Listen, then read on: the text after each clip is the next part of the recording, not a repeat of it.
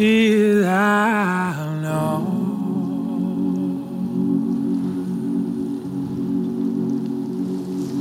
For I am with thee.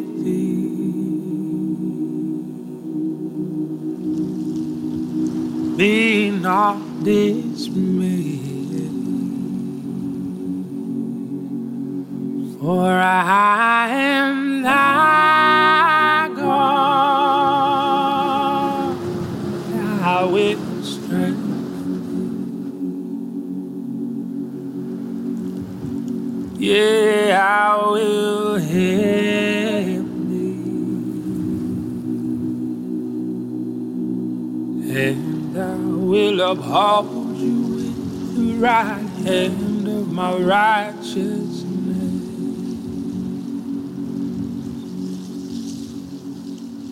Mm-hmm. All right, well, good morning, everybody, and welcome to Grace here at the Medina East Campus. All of you who are in the room, glad to have you here. And then, like Tracy said as well, if you're joining us on live stream and you're joining us that way, I just want to extend a very special welcome to you. Uh, for those who are watching, wherever you might be watching, we're glad that you're able to be with us. And uh, we are actually in the second week of this six-week series that we are uh, calling Life in Exile. And what we're doing in this series uh, is actually pretty straightforward. We are actually just working our way together through the first six chapters of one of the most amazing books in the Old Testament of your Bible. It is the book of Daniel.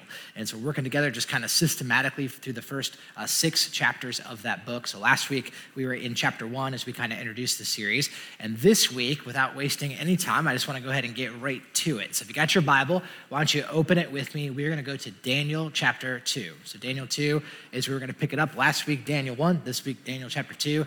And uh, if you uh, did not bring a Bible with you here today, you can use one of the ones under the chairs. Page seven nineteen is where you'll find Daniel chapter two. And of course, if you do not own a Bible, if you don't physically own a copy of the Bible, we would so love for you to take one of ours. You can just take that home, make that a gift from us to you. We would love for you to have your own copy of the Bible. So Daniel two, if you want to meet me there, that's where we're going to go. Now, as you're finding Daniel chapter two, um, basically, here's what we said last week.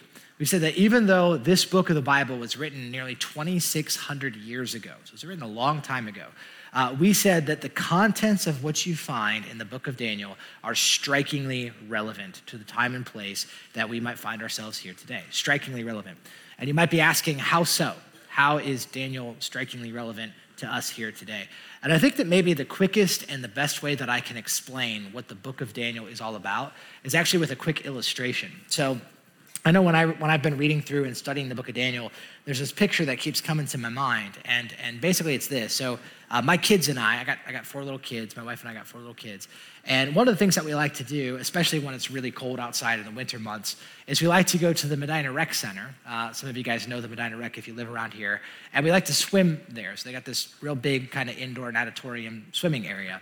And if you've ever been there, you, you might know that there's this feature that's at the Medina Rec pool, and I don't know what they call it. I'm not sure what it is, but it's kind of like it's kind of like a lazy river, if you guys know what, know what I mean by that. But to call it a lazy river is, is sort of an exaggeration because it's really not a river at all. It probably looks more like, this is actually a picture. This is not from the Medina Rec, but it's the closest thing that I could find. It kind of looks like this. It's just a big, I don't know if they call it like a current, I don't know what they call it, but this is what it is. My kids call it a toilet bowl. That's what they call it, because they just jump in and just kind of swirl around and get flushed down, that kind of thing. So that's what they do. We call it that. But if you guys have ever swam in something like this, or if you ever swam in a, a lazy river or something, you know that it is very, very difficult. It's very challenging to try to stay in one spot. It's very, very hard to do that. Like if you try to swim and keep yourself in one spot, you can maybe do it for a while, but it takes an immense amount of energy, it takes an immense amount of strength, and over time, eventually, the current is gonna take you. After a while, you're just gonna end up going with the flow and just kind of following the current of what's happening in uh, kind of that setting. And in a lot of ways, as I've been reading through the book of Daniel, I can just tell you that this is kind of the picture that comes into my mind.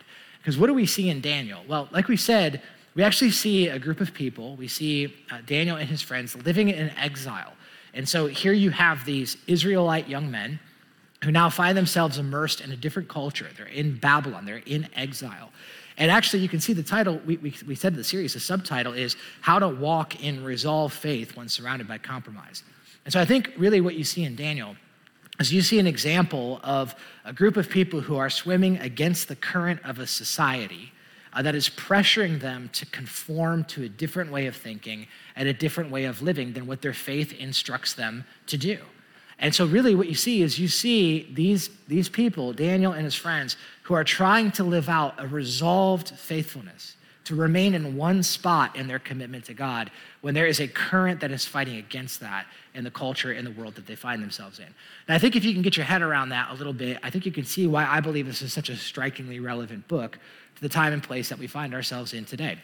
It's no secret that for those of us who follow Jesus, and by the way, I know that here today, not everyone here maybe follows Jesus. Some of you might still be investigating your faith and you're still trying to figure out the God thing and Christianity and all of that.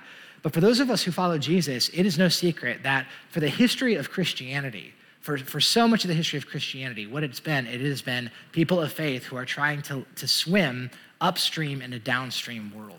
That there's a current, there's a current to society that is so many times in opposition to uh, what the faith of the people of God is instructed to live, how they're instructed to live, and how they're instructed to navigate through the waters of this life. And I think what you see in Daniel, and this is why I think Daniel is so relevant, what you see in the book of Daniel is you actually see Daniel and his friends live out a lifetime, an entire lifetime of faithful resolve. They remain committed to God for the duration of their entire life.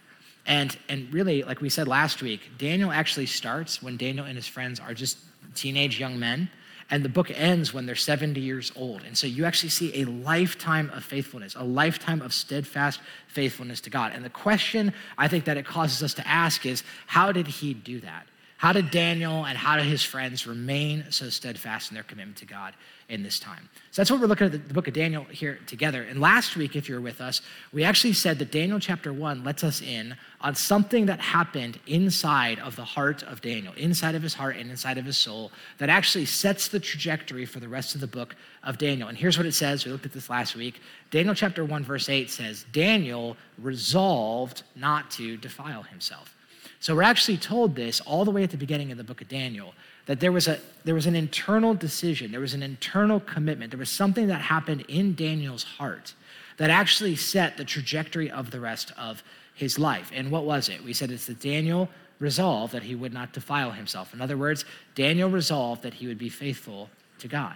And this is what allowed him in many ways to remain faithful for an entire lifetime. Now, of course, when we read that, I think that causes us to ask a lot of questions.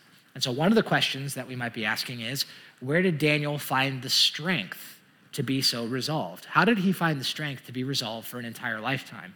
And the second question it causes us to ask is, practically speaking, what did it look like for Daniel to live out that resolve in his life? And so I believe that's what the next chapters of Daniel are about. Daniel's one to six show us, practically speaking, how this resolve shows up. In fact, last week, if you were here, you might remember I introduced you to this prayer. And I said, this is a prayer that we wrote that actually, in a lot of ways, serves as an outline of the series, but also serves as an outline of the first six chapters of Daniel. And so the prayer is this: Father in heaven, by your power and grace, help me to be resolved, just like we saw in Daniel chapter one. Resolved to pray as a first response and not a last resort. Resolved to love and obey you no matter the outcome. Resolved to trust your sovereignty in times of uncertainty. Resolved to walk humbly in an age of pride. And resolve to live with integrity in an age of compromise. And last week what I said is I said this actually is a, a breakdown of everything we're going to be looking at this in this series. It's in a lot of ways, it is an outline of Daniel one to six. But my hope is that this isn't just an outline to our sermon series. My hope and prayer is that this might be the collective prayer of God's people here at the Medina East Campus, that this would reflect our heart set Uh, as we live in the world that we do. So today what I want to do is I actually want to zoom in and I want to talk specifically about this idea of being resolved to pray as a first response and not a last resort. Practically speaking, how did Daniel's resolve play itself out in his life? I think one of the ways that we're going to see is that it showed up that Daniel was committed to pray as a first response and not a last resort because of his deep commitment and trust in God. So let me show you how this shows up. Let's take a look. Daniel chapter two. We will jump in starting in verse one. Here's what it says. It says, in the second year of his reign, Nebuchadnezzar had dreams, and his mind was troubled, and he could not sleep. All right, so let me just kind of pause there for just a second. So when you jump into Daniel chapter two, the Bible's going to say it is now the second year of the reign of this guy, Nebuchadnezzar. Now, uh, last week, if you were with us, uh, I, we actually introduced you to Nebuchadnezzar. Nebuchadnezzar is a very, very famous historical figure. And uh, just a little bit about him, a little bit more. Uh, we actually know that because this is the second year of his reign, that Nebuchadnezzar probably would have been about thirty years old at this time. So he was about thirty years old. And here's something else we know about Nebuchadnezzar. And I'm, I'm not exaggerating when I say this. Nebuchadnezzar would have been the most powerful leader in the known world at that time. And that is no exaggeration. Uh, Nebuchadnezzar was the king of Babylon. And Babylon was the mega power of the ancient world at that time. In fact, let me just show you just a picture of the incredible dominion that Nebuchadnezzar had during this time. So this is, uh, I actually just got this off of Google Earth. So this is just a, a picture of what is modern day Israel and some of the surrounding areas. So if you were to go back to the sixth century B C and you were to snap a picture of uh, what did Nebuchadnezzar actually rule over, you're gonna see that pretty much most of the ancient world was underneath his dominion. It was the mega power of the world. And so the Bible's gonna tell us Nebuchadnezzar was really the most powerful leader at that time in the known world. And yet what's interesting is the Bible tells us right here in verse one that this man could not sleep. That even though he had the whole world, he's the top of the world, the Bible says that he was troubled and he couldn't sleep. Now, why couldn't he sleep? Well, we're actually told right here, it's because he kept having these dreams.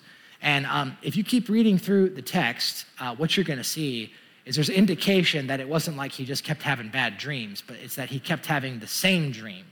He kept having the same dream on repeat, and it was a very troubling dream. And so what does Nebuchadnezzar do? Well, look what the Bible says.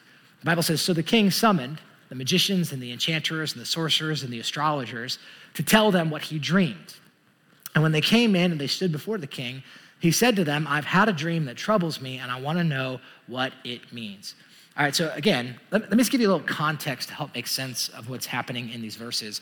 So back in the sixth century B C, it was the common worldview of the people back in this time and in this place that they believed that the divine, that the way that the divine, that the way that the gods would communicate with humans was sometimes one of the channels in which they would do that was through dreams. And that was a very, very common belief back in this time. And it was a belief that Nebuchadnezzar would have had as well.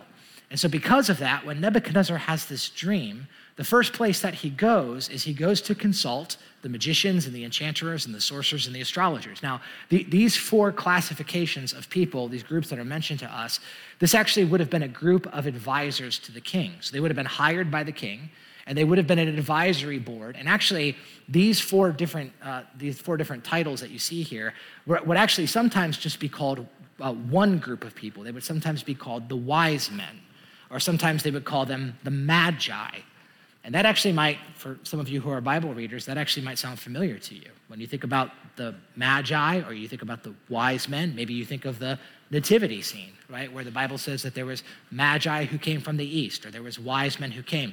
Interestingly, commentators will point out that it's very possible that those magi and those wise men who are mentioned who came from the east actually found their origins back in the book of Daniel, which I think is really interesting. But anyway, the Bible says he calls these guys in and he says, you need to tell me what my dream means. And so they come and look what it says. Then the astrologers answered the king, may the king live forever, which was kind of a standard way that you would approach the king. May the king live forever.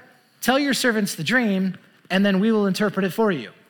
So again, this is how it would have worked back in this time. Back in this time, if you wanted your dream to be interpreted, you would go to one of these people, one of these wise men, and you would basically tell them your dream. And then they would go on to explain to you what your dream meant.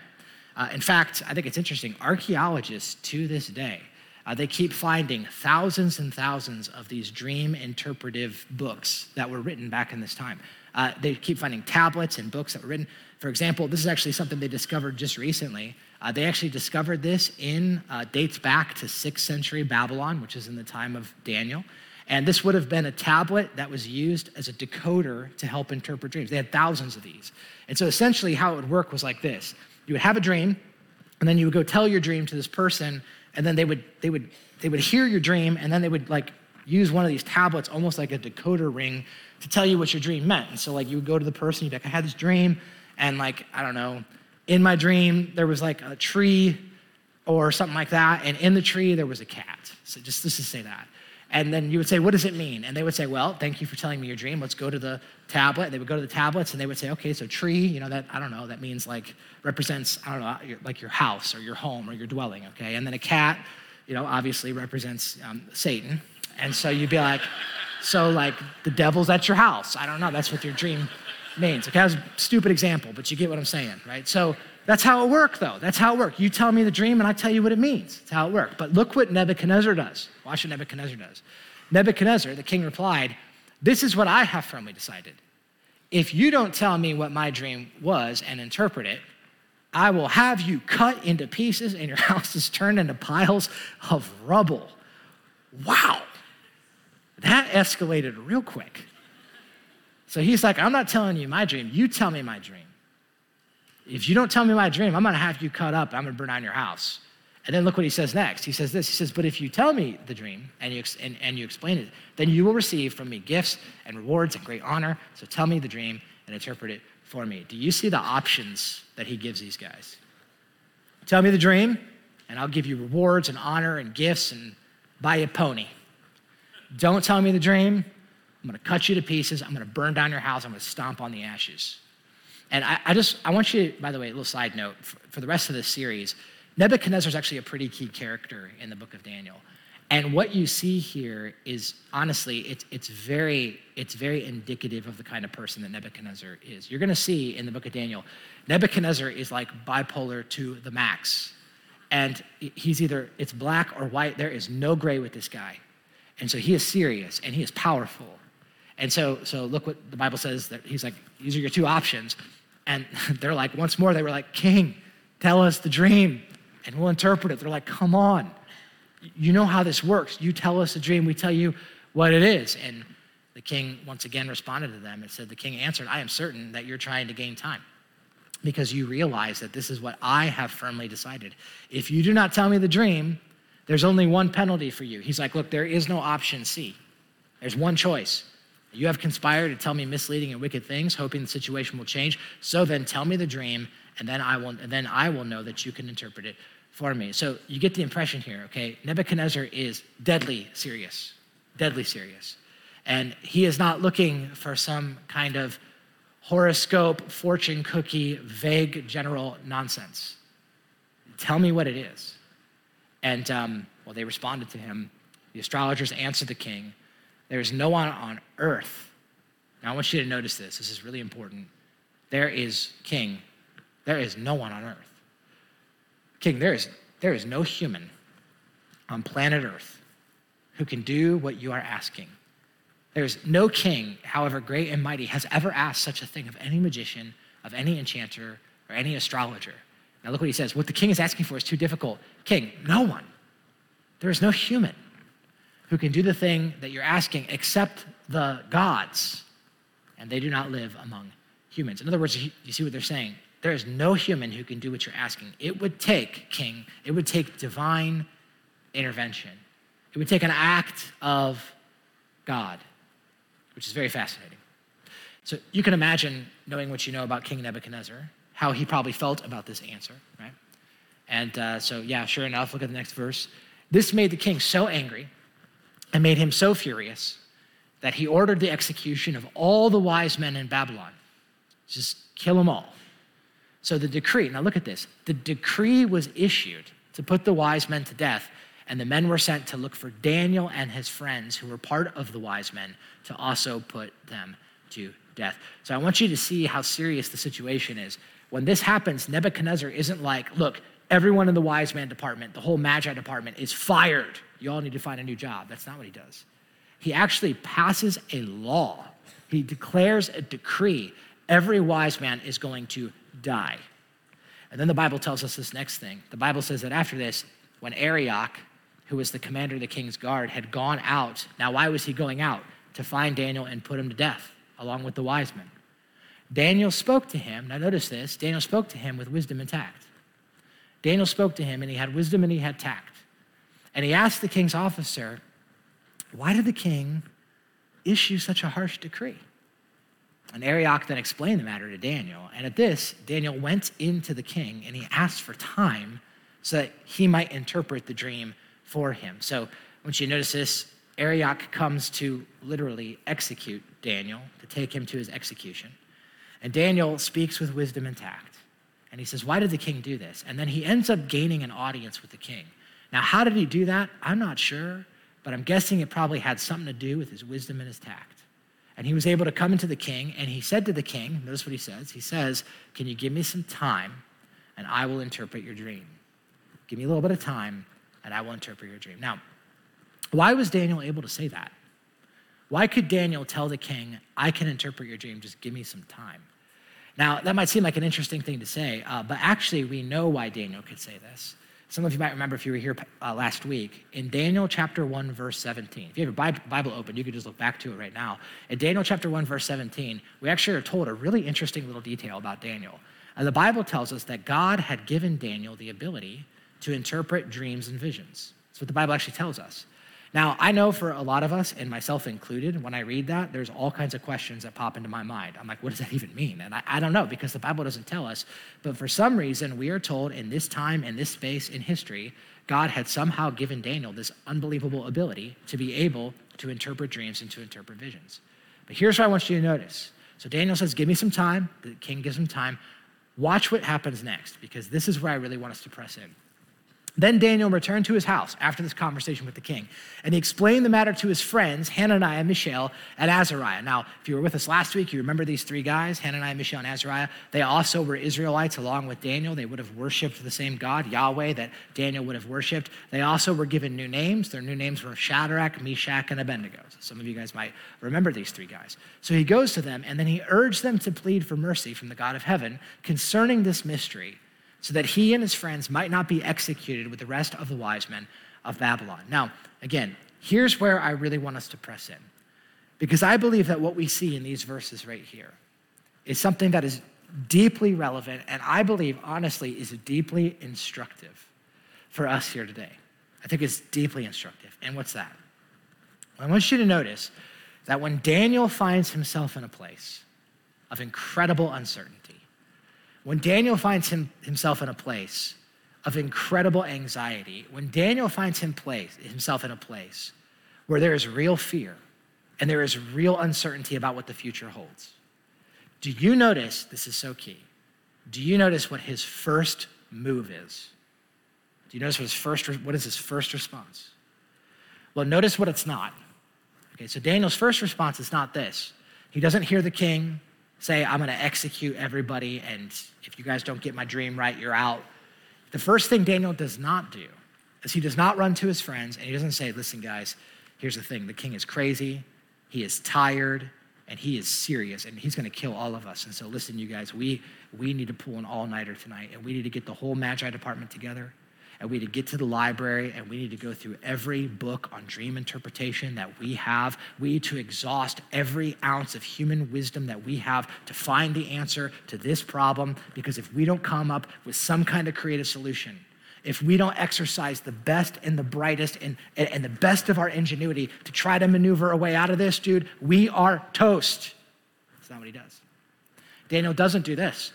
He doesn't come to his friends and say, you guys, the king is crazy and he's sleep deprived and he's gonna kill us. But somehow I was able to convince him to give us a little bit of time, so we have a whole night. So I think if we pack our stuff now and we make a run for it, there's a good chance we might be able to outrun him. He doesn't do that either. What is Daniel's first response in the midst of this situation? Well, here it is right here. Daniel went to his friends, Hananiah, Mishael, and Azariah. He went to the other believers, the other followers of Yahweh, and he urged them to plead for mercy from the God of heaven. It's the very first thing he does. He says, you guys, we have to pray. We gotta pray, and we've gotta plead. Now, let, let, me just, let me just say something. Some of you guys are um, note takers, so maybe you're taking notes, or maybe you're the kind of person who likes to mark up your Bible. I like to do that, circle things. I want you to, uh, if you can, if you're a note taker, I want you to highlight, take a note, circle, underline, put an asterisk next to, do something to highlight this little term, God of heaven, this little phrase, God of heaven. I actually think that that's deeply significant, and I'll tell you why here in just a second. Keep your eyes out for this term, God of heaven. It's gonna show up over and over again in Daniel chapter two. But he says, you guys, we gotta plead to the God of heaven. Now, now here's what I want you to notice. Okay, here in Daniel chapter two, what do you see? You see a crazed king, a crazed, sleep-deprived king who basically just passed an edict that said that all of the wise men are going to be killed. So Daniel and all of his friends and all of the, the people who work with him in Babylon are about to be executed. And Daniel's first response in that moment, Daniel's first response is to go directly to God. That is his first response, is to gather God's people to pray. And I think what this does is it actually reveals to us, it helps peel back a little bit of what's happening in the situation to show us what does, what does it look like to live a life of resolve. How does this resolve that Daniel and his friends showed in Daniel chapter one, how does it practically show up in their life? I think one of the ways that we're gonna see that is that Daniel and his friends were resolved to pray as a first response and not a last resort. How does the resolve show up? I think it shows up this way. It shows up that prayer is a first response and not a last resort in the situations and the times that we find ourselves in our lives. Now, again, I think this is very instructive for us. I think this is very instructive. You know, I think, uh, quite honestly, for many of us who follow Jesus, this is this is not our natural instinct. We we actually got this one backwards in a lot of ways. And I think I think it shows up a lot of different ways. So so when we find ourselves in, in times and places where, where where the anxiety is high, when the uncertainty is there, when the tension is real, when the fears are are are big, I think sometimes when we find ourselves in situations like that, what we tend to do, and maybe it's, this isn't you, but I can say that I know that this is true of me. What I tend to do is I tend to want to exhaust every available human resource that I have to try to either find an answer or a solution or to gain control of the situation. And so what do we often do? We often run and consult every person that we know, every website that we can find. We will exhaust every ounce of creativity and imaginative energy that we have. We will oftentimes lay in bed at night and not sleep, because we will just play through anxiously every possible outcome of how the scenario could go so that we could somehow find an answer or gain control over the situation. That tends to be the way that we operate. And what's interesting is it seems like a lot of times that only after, it's only after we have exhausted every available resource that then and only then will we then come to God and say, well, I guess I should just now pray. And I'll be honest, you can hear it in the way we talk sometimes, can't you? You guys ever hear the way we talk? We'll say things, we'll say it like this. We'll say things like, well, man, I tried tried everything I know how. You know, I just, I I, I talked to this person. I went to this website. I talked to, the, you know, I did this. I did that. I thought, I laid in bed for nights, just think, mulling over it, thinking about it. There's not, I guess there's nothing, there's nothing left for me to do. I guess the only thing left to do is what? Pray. I don't know why I'm doing that, but that's, I guess the only thing left is we should just, I guess it's all we can do is just hope and pray. So that's all we had to do left. I've done everything I know how, and that's all that's left. Why is it that Daniel, in the most fearful and the most anxiety-ridden moment of this entire book so far, at the first response that he and his friends do is he says, we have to pray. We have to pray now. We can't waste another moment. We got to get right to prayer. Why is that? Can I tell you why I think that is? Can I tell you why? I because I believe this is true. Here's what I believe. I believe that where we turn first reveals our place of deepest faith. I, this is what I believe. I believe the reason that Daniel and his friends immediately go to prayer is because that is there is something that's inside of them that they believe, they actually believe that God is the one who can actually make things happen. God is the one who can actually change things. And here's what I believe about you and I. I think that where we turn first, where we go first will reveal to us the greatest place of our faith. I actually think in some ways it's kind of helpful because where we turn first actually exposes to us. It shows us. It shows us where our true faith lies. Where do we actually believe that power is held? Where do we actually think that things can happen and things can change? And I believe where we turn first oftentimes reveals our place of greatest faith. I love the way author Philip Yancey put it. He wrote an awesome book on prayer that I would really commend to you. It's called Prayer Doesn't Make Any Difference, which is a, a really big question that a lot of people ask. And I love what he says here. He says, prayer is to the skeptic a delusion. It's a waste of time. Why would you spend any time praying? But to the believer, the person who actually has trust and faith in God, it represents perhaps the most important use of time. And I think because of this, this should cause us to really ask an important and exposing question. I think the exposing question is, what is my first response? Yeah, I think this is a good question for us to think through. And I, I'm not throwing this at you for a guilt trip. I just think it's honestly a very important question, because if it's true that where I turn first reveals my greatest place of faith, I think we owe it to ourselves to know, what is that? What is that, right? So, for example, what is my first response? When I encounter challenging people, when I experience tense relationships, when I'm navigating through relational tension or or something, where, where, where's the first place that I go? Where do I go for advice? Where do I go? What's the first place that I go to try to seek guidance or wisdom in that scenario? Um, if I'm facing a challenging circumstance, if there's anxiety or uncertainty, or there's a big decision I have to make, what, what is the first place I tend to go? Where, where's the first place I'm inclined to go? How about this one? When my family, when my community, or even our society is in desperate, divided, or uncertain situations, we certainly know something about that. What tends to be our first response? Where do we tend to go first?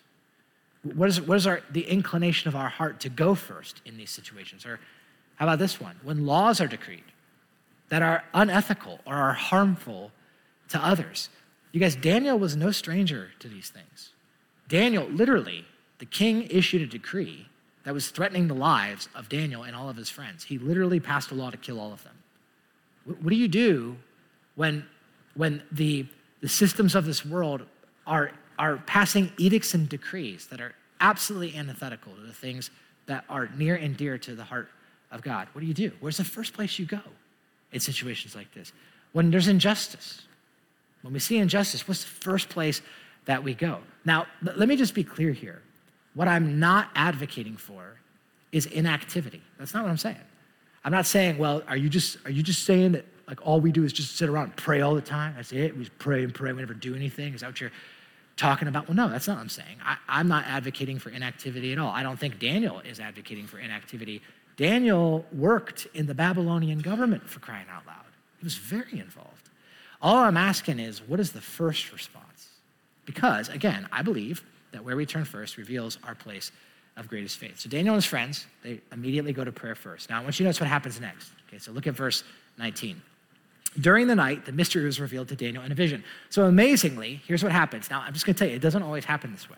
But they pray, and God happens to just answer the prayer exactly like they were asking him to do. It doesn't always happen. And when that doesn't happen, by the way, uh, that's actually a piece of what we're gonna talk about next week. There's, there's something that comes out next week. But notice in this passage, they pray and God gives him an answer. He gives him the vision. And Daniel's response was that he praised the God of heaven. So you're actually going to see in the text, Daniel actually breaks into a spontaneous praise prayer of thanksgiving to God. It's, it's awesome. You can see it there. What happens next is this dude, Arioch, comes to Daniel and he takes Daniel to King Nebuchadnezzar. Now, I want to pick it up here in verse twenty-six. So watch what happens. This is Daniel now standing in front of Nebuchadnezzar. All right, so you got to get this picture in your mind because this is so awesome. All right, so Daniel comes before Nebuchadnezzar and the king asks Daniel, who was also called Belteshazzar, which if you were here last week, you remember why that's the case. He says to Daniel, so just get this picture in your mind, Nebuchadnezzar, sleep deprived, right? Tired dude, angry dude, says to Daniel, are you able to tell me what I saw in my dream and interpret it? Daniel, I have given you time. Are you able to tell me what my dream is? Now, maybe I'm just speaking for myself, but I gotta say, knowing what we know about King Nebuchadnezzar and knowing about the options that he had previously given to his people, I'm just guessing that if I was in Daniel's shoes and this man just asked me this, sleep-deprived king just asked me this question, can you interpret the dream? The first words out of my mouth should probably be something like, yes. Right? I'm guessing that, like, can you interpret my dream? Yes, sir. Yes, I can. I want you to watch Daniel's response. Daniel's so awesome. Daniel, can you tell me what I saw in my dream and interpret it? No. Daniel's first answer to the king of Babylon, no. First words out of his mouth, no. Then he elaborates. No wise man, no enchanter, no magician, no diviner can explain to the king the mystery he's asked about. This is what he says. He says, King, there's no one on earth. There's no one on earth who can do the thing that you are asking, King. He actually, here you see that he gives the same admission that the other wise men and enchanters and astrologers said. He said, no one can do this. But then Daniel adds something. Daniel, you guys, this is so bold. Look what Daniel says. He says, there's no wise man, no enchanter or king, but there is a God in heaven. There is a God who is in heaven. He reveals mysteries, and he, he's the one who is showing you, King Nebuchadnezzar, what the dream meant. Way to go, Daniel. Man, that's bold. Listen, that's respectful, that's honest, that's true. And Daniel says to him, no, but there's a king. There is a God. There is a God who is in heaven. There's a God. Now, this is a powerful answer, by the way. Remember how I told you God in heaven, how I said that's really important? Remember how I said back in verse eighteen, Daniel and his friends plead for mercy to the God of heaven? Now, why is that so important? Okay, so here's, here's what's going on. Here's why I think that's so important. You will notice if you read the Bible, God is given a lot of different titles and he is given a lot of different names. And commentators will point out that the reason that God is often given a lot of different titles is because those titles are intended to draw out a certain aspect of God's character. It's supposed to tell you something about who God is. So what does it mean when it calls him the God of heaven? Well, commentators will say, and I, I like the way one commentator put it, I'll just quote him. He said, God of heaven was used to describe the dominion of God's authority and God's power. That's what that term was used to mean. So in other words, the term God of heaven was not just speaking about the place that God dwelt. It was actually speaking of the jurisdiction of God's dominion. What is the umbrella of authority? What is the range in which God has authority over? What is the jurisdiction of God's dominion? And the answer to that question is, he is the God of heaven. And the word heaven, this is where it gets a little complicated. The word heaven, when you and I think of heaven, a lot of times we think like heaven is that place where you go after you die. It's the place where God lives and it has nothing to do with us here on earth. But that's actually not what the term means. The word heaven in a very general sense just means everything. It means everything that's been created. Genesis chapter one, verse one, in the beginning, God created the heavens and the earth. So what's the idea? The idea is that God has dominion over everything. So to make it even more clear, maybe I can put it to you this way, back to Google Maps, King Nebuchadnezzar had dominion, he had jurisdiction over a certain geographical region in time and space and history. But what Daniel says and what he says to his friends and what he says to King Nebuchadnezzar is he says, there is a God of heaven. There is a God who has dominion too, King, but not just over this little space. He has dominion over everything. And so if I could just zoom back a little bit, this is as far back as Google Maps will let me go. You can see that Nebuchadnezzar's kingdom, when you zoom out, all of a sudden it becomes pretty insignificant compared to God's jurisdiction and his reign. Why is it that Daniel and his friends, that their first response is to pray as a first response, not a last resort? Can I tell you why? I don't, I don't think it's just because Daniel and his friends believe something about prayer. I think it's more because they believe something about God. And when you believe that there is a God in heaven, there is one who has jurisdiction and sovereignty over all the events that happen on earth, the only natural and obvious response is that you pray, is that you pray, because there is a God in heaven. So let me summarize what happens at the end here of this story, and I'll, I'll, I'll summarize it for time's sake. But Daniel tells him the dream. He says, Daniel, he, he says to he says to King Nebuchadnezzar, here's the dream that you had, and he explains it to him, and then he goes on to interpret it. And uh, the dream is so important that I'm going to try to summarize it for you because it's so significant. So here's what he says to, to King Nebuchadnezzar. He says, you had this dream. He said, and King Nebuchadnezzar, in this dream, what you saw was you saw this giant statue. There was this big statue. And uh, this is an artist rendition of that statue. And he says, this statue was made of all kinds of different materials. So it had a head of gold, and it had, you know, its chest and its arms were made of silver, and then its middle was made of bronze, and then its legs were made of iron. He says, you had this dream of this, this crazy, this crazy statue. And then Daniel goes on to interpret it. He says, that's what you saw. He says, now let me tell you what it means. God's gonna tell you what it means. And he says, here's what it is. This statue represents every man-made kingdom on this earth. Every man-made kingdom Every man-made government system on this earth is represented in this statue. And so he goes on to interpret it. And he says, Dan, he says to Nebuchadnezzar, Nebuchadnezzar, that head of gold, he says, that's you. That's Babylon. And he says, right now, you are the mega power of this world. He says, but here's the thing, King, after you, there's going to be another kingdom that's going to come. And he says, and that kingdom is going to be one that is of the chest and arms of silver. And Daniel actually explains this. He says, what's going to come after you is Babylon is going to be overtaken by the Medo-Persians. And by the way, that is exactly what you see happen in history, is Babylon is overtaken by the Medo-Persians. And then he says this, he says, and then after that, there's going to come another kingdom on earth. There's going to be another mega power, and it's going to be Greece. And he says that this is going to be the belly and thighs of bronze. And he says, and after Greece, there's going to come another one. It's going to be legs of iron. Now, Daniel doesn't ex- tell us ex- explicitly what it is, but history does. That after Greece comes, comes Rome. And of course, iron is the strongest of all of the materials that are mentioned. Rome was by far the most powerful of all the kingdoms that are listed. And then at the end, he says that the feet are a clay-iron mixture. Basically, the iron from Rome is going to be shattered and scattered into multiple kingdoms throughout the world. That's what he says. So he gives this interpretation, but then this is the most important part of the vision. This is the most important part of the dream. Verse thirty-four, Daniel says to the king, he says, while you were dreaming, you were watching this, there was a rock that was cut out, but it was not by human hands. And it struck the statue on its feet of iron and clay, and it smashed them. And then the iron and the clay and the bronze and the silver and the gold were all broken into pieces and became like chaff on the threshing floor in the summer. And the wind swept them away without leaving a trace. But the rock that struck the statue became a huge mountain and filled the whole earth. This is a weird dream. He's like, there's this statue with these different materials, and then there's this rock that is not cut from human hands, whatever that means. And he says, and this thing comes crashing in, I don't know, like a meteorite or something, and it just blows the thing to pieces. And then he says, and then this rock starts small but grows into a giant mountain that covers the whole world. Bizarre dream. What does it mean? Well, Daniel gives the interpretation. And this is what Daniel says in verse forty-four. In the time of those kings, in those days, in the future, the God of heaven is going to set up a kingdom that will never be destroyed. Now, there it is again. The God of heaven is going to establish a kingdom that's going to last forever. And notice what he says about this. He says, it will not be left to another people. It will crush all those kingdoms, and it will bring them to an end, but it itself will endure forever.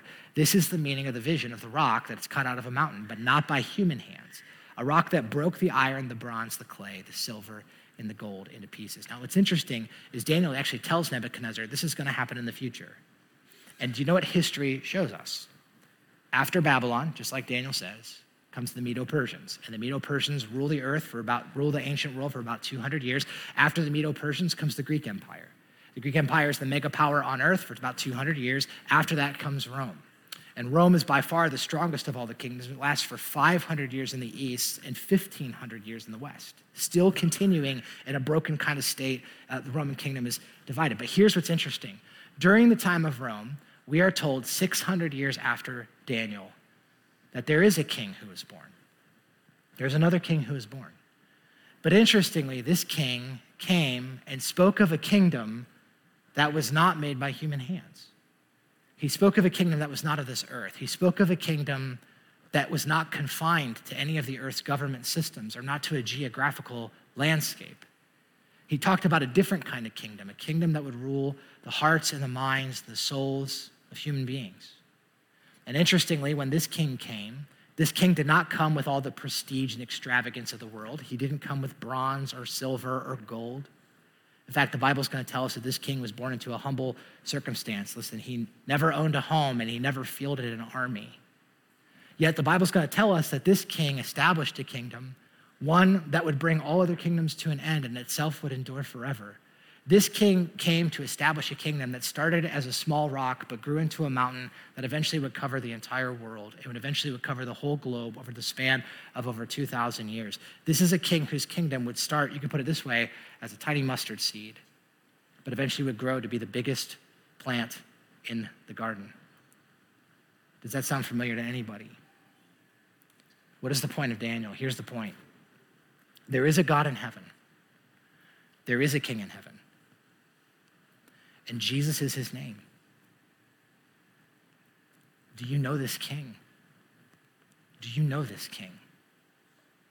There, there is a king whose kingdom will outlast and overshadow all of the Nebuchadnezzars and all of the Babylons that the world will ever see. And Daniel tells the king, this is the meaning of your dream. Earlier, I was telling you guys about the toilet bowl. Remember that? And um, it's an interesting question. How, how do you fight a current for an entire lifetime. How do you do that? How do you find the strength to fight it? I mean, maybe you can do it for a little bit. How do you do it forever? How do you do it for a lifetime? Can I give you what I think the answer is? I think we actually see it right here in Daniel. I think the way that you fight a current is that you have to anchor yourself to something that is permanent. That's how you do it. The way that you fight a current is you don't just grit your teeth and try harder to resist the current. That's not how you do it. That's not how Daniel do it, did it. Do you know how you fight the current? You plant yourself onto something that is permanent, on something that is secure, on something that is eternal. How is it that Daniel and his friends were able to fight the current of the Babylonian culture for an entire lifetime? It's because they had a vision for a kingdom that never ends. And they had a vision of a king who was the true king over all kingdoms on the earth. And when they rested and they put their hope in him, it allowed them to stay steady and firmly planted in the place where they lived.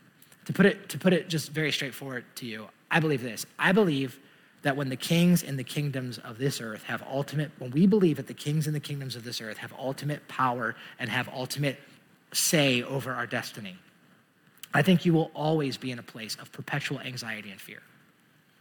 I think you're always gonna find yourself getting swept away into the ever-changing currents of the culture around us, because the kingdoms of this earth come and go and ebb and flow. And as long as we believe that the systems of this world and the, the political scheme of this world is what ultimately has say over our destiny, if we believe that, then our emotional well-being is always gonna be hinged on the circumstances that we see around us and on what we see in our newsfeed. How do you remain strong? When the, when, when, when the current is so strong, how do you remain steadfast? I think here's how you do it. You have to anchor yourself in something that is eternal. You have to anchor yourself into a king who will last forever. That's what you see in Daniel. I'm gonna ask the band to come up, and as they do, I wanna read the last couple of verses, and how the, I love how the story ends. The Bible says, after this, King Nebuchadnezzar fell prostrate before Daniel, and he paid him honor, and he ordered that an offering of incense be presented to him. So the king said to Daniel, surely your God is the God of gods and the Lord of kings. I love that. Nebuchadnezzar says, man, your God is the true God and a revealer of mysteries, for you were able to reveal this mystery. And the Bible says, then the king placed Daniel in a high position, and he lavished many gifts on him. He made him the ruler over the entire province of Babylon, and he placed him in charge of all of its wise men. Can I, can I tell you what I think Daniel chapter two? I think Daniel chapter two is an awesome example of actually what we see God tell his people in Jeremiah twenty-nine. In Jeremiah twenty-nine, God actually told his people when they went into exile, he said this, this is what the Lord God Almighty, the God of Israel, says to those I carried from Jerusalem to Babylon. That would be Daniel and his friends. He said, seek the peace and prosperity of the city.